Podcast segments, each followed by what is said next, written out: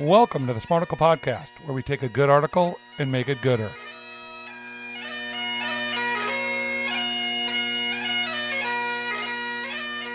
All right, Brandon, once again, I'd like to remind you that we're not going to drop any A, B's, or C bombs. It's Faith Fridays here on the Smarticle Podcast. What about F bombs?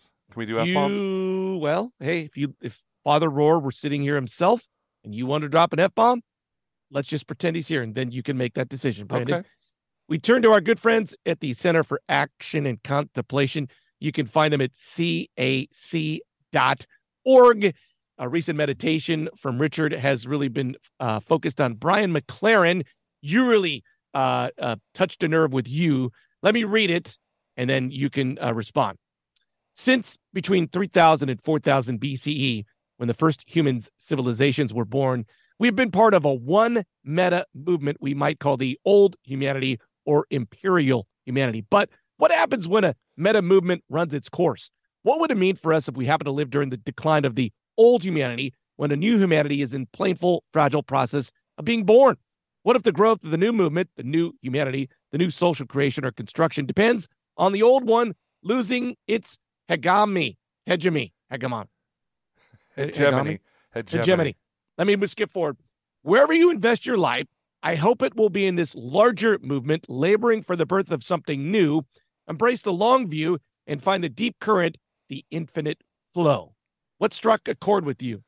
I think what struck a chord with me in this this meditation, Brian McLaren is a guy that does. I think he does like a podcast for the Center of Yeah, Action and Contemplation. does. He's like one. I think he was like a raised Baptist. I just find him to be book? a very. Was it Blue Like Jazz? What was his big book? no, I don't. It wasn't. I think it was Blue Like Jazz. Yeah. Oh, so if it was blue like jazz, then that dude's he's legit. I mean, he's just he's written a lot of really interesting stuff. But what I like about this, no, that's Donald Miller. That was Donna. No, right. So what did Brian McLaren write? Well, something. Big Anyway. Christian book. I felt like he did write a big Christian book, but it doesn't matter. He was raised, I think, Baptist, so he wasn't raised in a Catholic tradition. One of the things I've always liked about the Center for Action and Contemplation is they don't care what you claim; they care about where your heart is. And the thing that I really that struck a chord with me is we've had so much angst, we've had so much, you know, in this country, political division, but not just here in the U.S. but around the world, right? Where we just we all are fighting about things that are past. I think a lot of the the folks that would sort of say they're conservative, the the MAGA movement folks would say that they, they wouldn't say this, but it's, I think this is what they want. They want the world to be the 1950s when they Yeah. felt it made sense to them. Yeah. And the fact is, the world's never made sense. And it's always in this meta thing he's talking about where you have political power, you know, crushes souls and poor people. And, that. and I, I love, I just love this idea of what he says. He says, so, and so I imagine in the middle of the old meta movement of empires, domination, extraction, and exploitation, what if a long succession of prophets, including Mary, John the Baptist, Jesus, Paul, and others, were giving us a vision of a new movement being born? And there was something about this that was incredibly hopeful to me.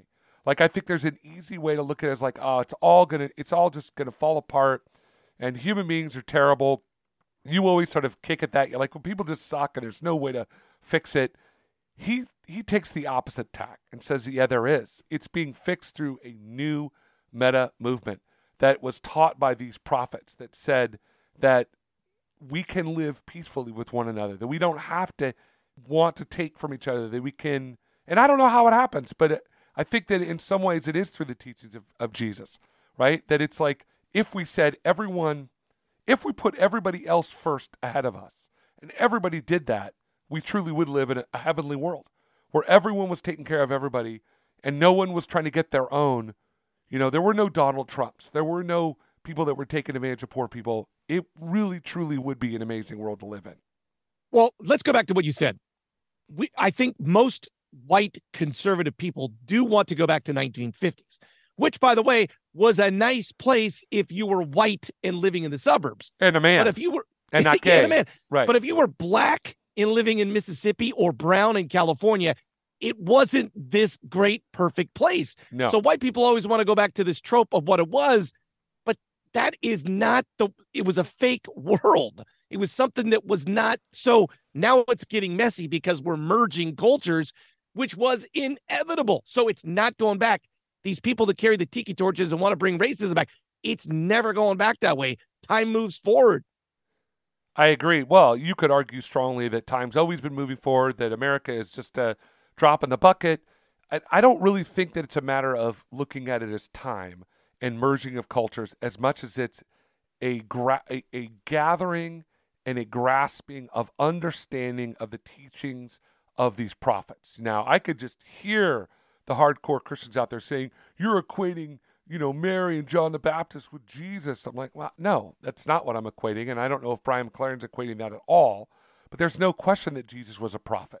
He just also, we believe, I believe, that he was also the living embodiment of God on earth. And he came down as God. That that even that unpacking that is a true mystery and i don't know if it's worth spending too much time trying to unpack that as much as it is how do we how do we follow this jesus movement how do we become these different people I, I feel like that's what we should be wrestling with not whether or not jesus was the son of god or or what religion is right and what religion is wrong but more of let's follow his teachings and see where that leads us now some people would say that's impossible. It's never going to happen.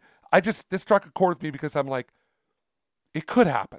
There's hope that it could happen. And that's what I want to, le- I want to lean into that hope rather than say, ah, it's never going to happen. It's, it's terrible. People are horrible. Life, earth, consciousness has moved in chunks, right? Four different times over the 3 billion years that earth has been around, four different times, 70% of everything went extinct. We are headed that way with global warming, right? we might very well burn ourselves out as human beings. So there's that part that we need to evolve if we just want to stay on this earth. But there was also a time, 2000 years BC, where we thought Adam and Eve were actual literal things that God created two people. But now we know that the sun goes around the earth seven and a half times in a second. So we have to evolve into a new theology. And will will we, as human beings, are we going to be able to do that as well as live in this new world climate? Like, it's a big question to know whether we're actually going to be able to evolve as human beings. Yes. I think you meant light can go around the earth. Yeah, light. Seven yeah, and a half times because the sun doesn't go around the earth. But that's okay. Light. Correct. Not a light. We're not a science light. show, but you know, you say potato, I say potato. Light we, goes pretend around. to be one on on television. Uh, no, I, I agree with you, and I think that that's the point. Is that's what I'm I'm leaning into is saying, I, I I'm getting older. I, I'm starting to see more in the rearview mirror than in the front windshield. oh. And I don't mean that as sort of like, oh, woe is me, and I'm gonna someday I'll die. We're all gonna die. We're all gonna get older. We're all gonna die at some point, right? I think because in no small part because of my age, I'm beginning to say, you know what? There's got to be more to this than just building up this tower. Rohr's big on talking about the first half and second half of life. For me, I desire to be a second half of life person. I just don't know quite how to get there. And it's, it struck me. It's like, hey, that's what we need to continue to strive for. Even if we don't know how to get there, we as individuals, we as communities, and we as a, a as a world need to try to get to that second half of life. Which is, as you have pointed out to me a million times, is giving the first half away. Is like yes. releasing control. And I feel like that's the movement in human beings. Will we release control of the 1950s, leave it to Beaver moment, and realize, hey, that is not perfection. That's not perfection. And I think that it starts with a, a step forward. We talked about Gandhi uh, and and the sort of the nonviolent protests. Yeah. I mean, Rosa Parks on the bus. It oftentimes does not start as massive movements like this thing nope. that's going on in Iran. We talked about today with because England played Iran in the World Cup. That these people are protesting over the death of a Kurdish woman who was forced to wear the hijab, the headscarf, and they so they she died in jail. And people are starting. I mean, this is just the tip of the iceberg. I mean, Iran has been an oppressive country. They tried to deal with an oppressive ruler by by electing another oppressive ruler, and now they're paying. They're reaping the whirlwind for it. And I just I think that we'll constantly see human beings try to push their way into the second half of life. And I guess it's just I can't make it happen, but I can work on my own life getting into the second half. And that's why I like this this discussion. You know, and I feel like we're kind of me and you are kind of hemorrhaging on this idea. We go back and but, but I feel like, and we always say this too, our kids will not. Our kids will understand equal rights for people. Our kids understand it way better. We're kind of fighting between our parents and our kids. Mm-hmm. Our kids understand this new movement way better than we do. Yeah, and I hope that it takes hold, and I hope that it's not a flash in the pan. But uh, Larry, I want to wish you a happy Thanksgiving. We're, Gobble, we're- gobble. we're- this is going to be recorded uh, in era after, but I hope you had a good Thanksgiving with your family. Thank you once again for teaching me. I will see you after the holiday.